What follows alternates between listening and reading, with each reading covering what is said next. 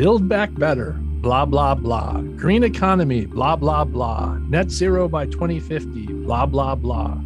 Was the UN COP26 climate summit a feel good talking event, or will we see meaningful policy change? I'm Robert Colangelo, and this is Green Sense, where we examine environmental issues and their impact on a sustainable world. Michael Birnbaum is the climate solutions reporter for the Washington Post and was at the summit in Glasgow. Michael, thanks for joining us on Green Sense. Thanks so much for having me, Robert. Well, world leaders have met 26 times since the 1990s to hash out these complex climate agreements. How many summits have you attended?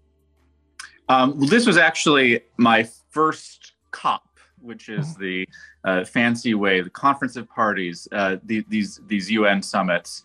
Um, I uh, I've covered lots of summits of world leaders before, but I've never seen such a gathering of of climate leaders all in one place. Well, everybody's got to start somewhere, so it'll be great to get your fresh observations. Uh, this one seemed to get a lot of attention, and I quoted at the beginning young Greta Thunberg's, uh, who thinks this was all blah blah blah talk. Uh, can you tell? Uh, since you hadn't been to one, I'm not sure how you could compare these, but uh, do you think all the talk there is going to bring about any real climate action? Well, I think that it will bring about some climate action. Will it bring about the kind of climate action to the extent that uh, people like Greta Thunberg and other people, other young activists um, want? Probably not. It is not going to uh, fix the problems or, or even um, really in a, in, a, in a gigantic way address the levels of global warming that we're for, forecast to have over the coming decades. Um, right now, we're still, you know, essentially projected to have catastrophic uh, levels of global warming even by just 2050. And um, nevertheless, what participants, negotiators, a lot of people inside these meetings would say is that the work they're doing is um, it is making a difference. It's improving things. It is in gradual steps but this was an important step and they're going to keep making um, more efforts in the coming years. And so the, the um, trajectory is in the right direction. Let's dig into some of the issues. Uh, developing countries have been saying they're suffering the most from a problem that wealthier countries are mostly creating. Was anything at the summit devised that might address these uh, poorer countries? And do we have any concrete actions that came from that? Well, yes. And um, I think the story of this summit and the story of many of these summits is that there are things that happen and everybody the, the sign of a good compromise i heard multiple negotiators tell me this sign of a good compromise at the end is that everybody's unhappy. And i think that's about accurate after two weeks of talks in glasgow. Um, so developing countries um, uh, uh, all of whom say, look, you know, we are facing the worst uh, effects of, of uh, global warming already, and this is not a problem that we caused. Uh, you, the United States, you, Europe, um, you, the wealthy world, you got wealthy because of the industrialization that was intimately connected. It's one and the same. It's all part of the same package. You caused this global warming. You're rich because of it, and the just thing to do is is to help us out they made some plans. Um, they agreed to uh, increase funding for vulnerable countries and developing countries like that. Um, but it was in a, a very vague way. They said they were going to double funding from relatively low levels. Um, there aren't any um, uh, uh, sort of benchmarks or real commitments that, that were made. But essentially, the, the, the rich world said, yes, developing world, we'll give you money. We won't say quite how much, um, but again, we'll keep talking about it. And maybe next year we'll come back with something a little more concrete. So, money doesn't solve problems. And a lot of times it creates more. There's a lot of waste, graft, corruption when you give large amounts of monies. Uh, how is money going to solve the problem for these disadvantaged countries? Well, um, you are absolutely correct that part of the reason uh, not all of the reason, but part of the reason that some of the wealthier countries, including the United States, are reluctant to write a blank check is that they are concerned about where's the money going to go, who's going to control it, um, will it part of it disappear through corruption or, or, or other ends. Um, at the same time, there are very concrete needs uh, that are very expensive in, in, in lots of countries. I was talking last week to the finance minister of Tuvalu, which is um, a series of islands and atolls in the uh, South Pacific. And they are they are low-lying atolls. They they they don't stand very high above sea level, and so they are extremely threatened by uh, rising seas. In fact, they are talking about how to figure out how to continue as a nation legally if they have no more land. So that hmm. that's the degree to which they're worried. What what the finance minister was telling me is that um, they could use the money to uh, do land reclamation projects to sort of dredge up um, uh, uh, sand and, and other things uh, around their islands and rebuild their beaches, try to sort of forestall hmm. some of the um, some of these uh, erosion issues that they're facing. He said it would cost about 200 or 300 million dollars. Uh, so a project sort of in that range. Um, you know, every country that I talk to has projects that they can rattle off like that. And I think a lot of these are legitimate, but it is, when you add it all up, incredibly expensive. And um, the rich world is is absolutely not ready to commit the amount of money that uh, the developing world would like to see. Well, to an earlier point you made, uh, the negotiations have been far from easy, according to COP26 President Alok uh, Sharma. Why were they difficult, uh, and, and how did they overcome these difficulties?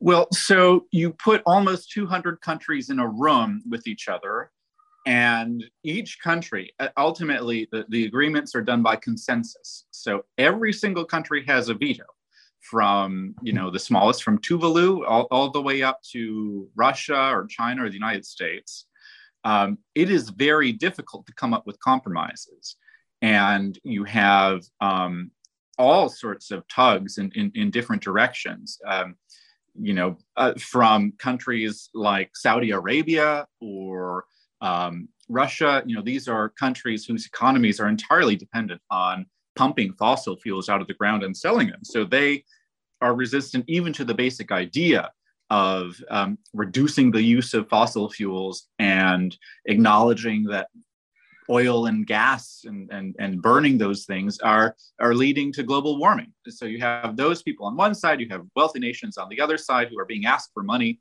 Um, you have the um, least developed countries who are incredibly vulnerable and um, uh, boast to global warming. They don't have the resources to do anything.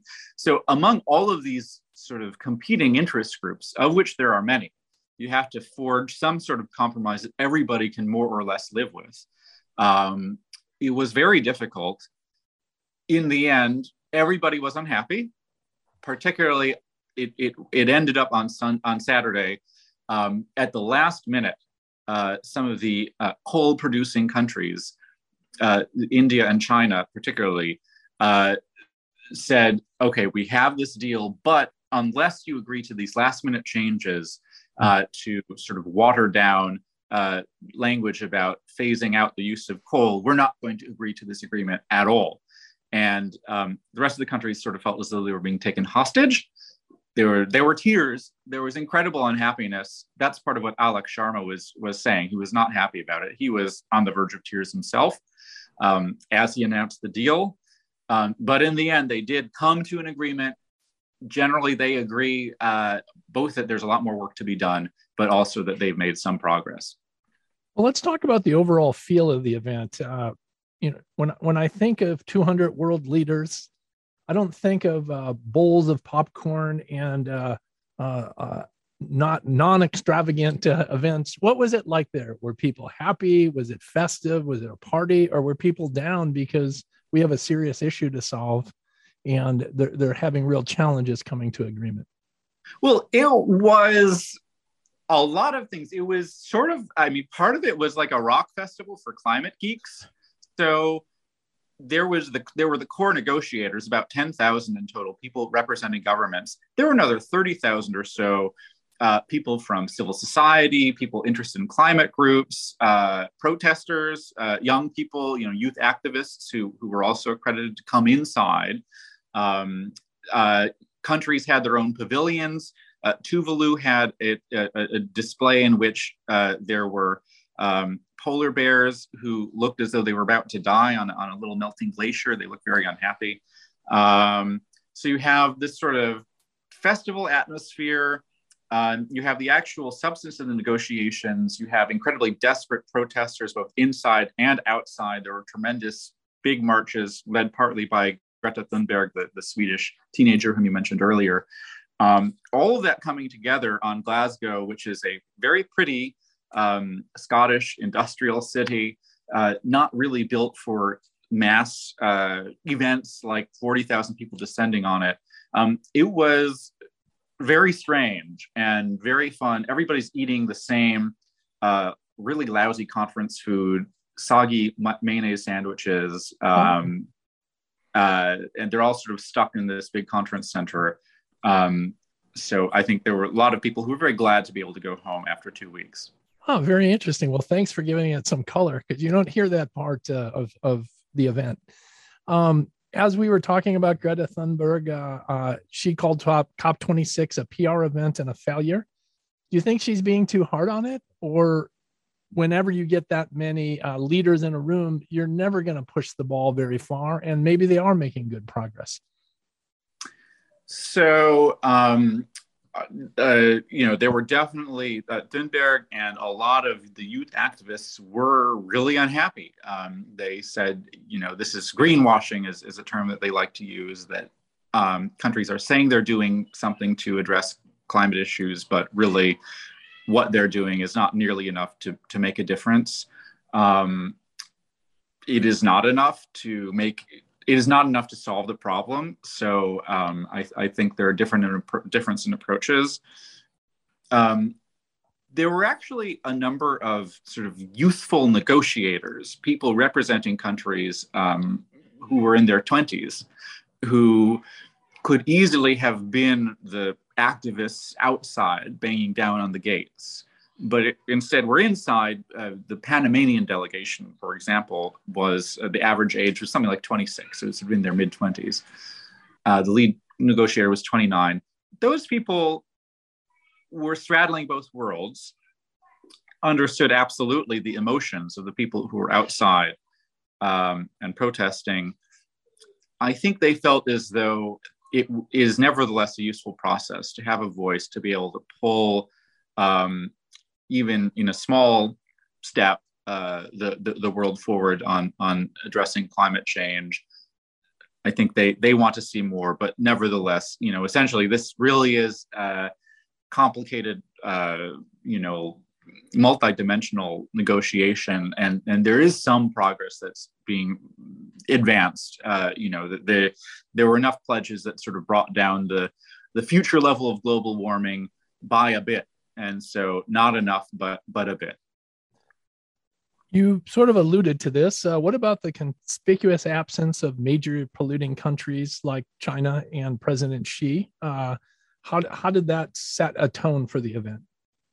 So there was disappointment at the outset. Um, the first two days, this is a two week negotiation. The first two days are when world leaders, you know, when presidents, prime ministers uh, descend on Glasgow. They give speeches, they have some initial negotiations, they set the tone and the ambition. Then they fly off and they let the sort of lower level bureaucrats actually do all the complicated work. And um, neither President Xi Jinping of China nor Russian President Vladimir Putin came. Those are two key um, fossil fuel nations, polluting nations. And um, that was a disappointment. There had been hope that they would come and they would make some um, more ambitious uh, announcements, soak up the adulation, uh, you know, use, use it as a, as a good PR event. That didn't happen. Um, they were, I mean, Russia and and uh, China were very much present in the negotiations, particularly China. They're a key country, um, so they were there, uh, but uh, they did not make the level of ambitious pledges or commitments that a lot of um, climate folks would would have liked to see. Well, in closing, let's try to end it on a high note. Uh, did any agreements get reached that surprised you, or was there anything noteworthy that you didn't expect to happen that was a positive? Well, um, the the the final agreement acknowledged the role of fossil fuels and the need to reduce their use, to phase them down uh, over time, phase down coal, um, to address global warming. And on the one hand, that seems pretty obvious. You know, if you're on a on a diet, you need to acknowledge the role of um, fatty foods and sugars in, in, in your weight problem, likely. Um, you'd think that would be kind of step one, but that was a breakthrough for, for these negotiations. None of the previous agreements or deals have ever acknowledged that fossil fuels are part of the problem. So even though that language was watered down, even though that uh, acknowledgement, I mean, there was a lot of frustration about it, even that that is an important symbolic step and that was essentially a commitment or an acknowledgement from big uh, coal producing and fossil fuel using countries such as China, India, and Russia that there is a future world where they need to significantly scale back what they're doing. Um, who knows exactly when, but that that that eventually will happen. Um, and so there were people who who took that as an optimistic sign. Michael, I enjoyed talking with you. Thank you for sharing your thoughts and your perspective on COP26. And uh, uh, hope to have you back on the show uh, if you have anything newsworthy. I know the Washington Post covers a lot of these issues. So uh, thank you for being here.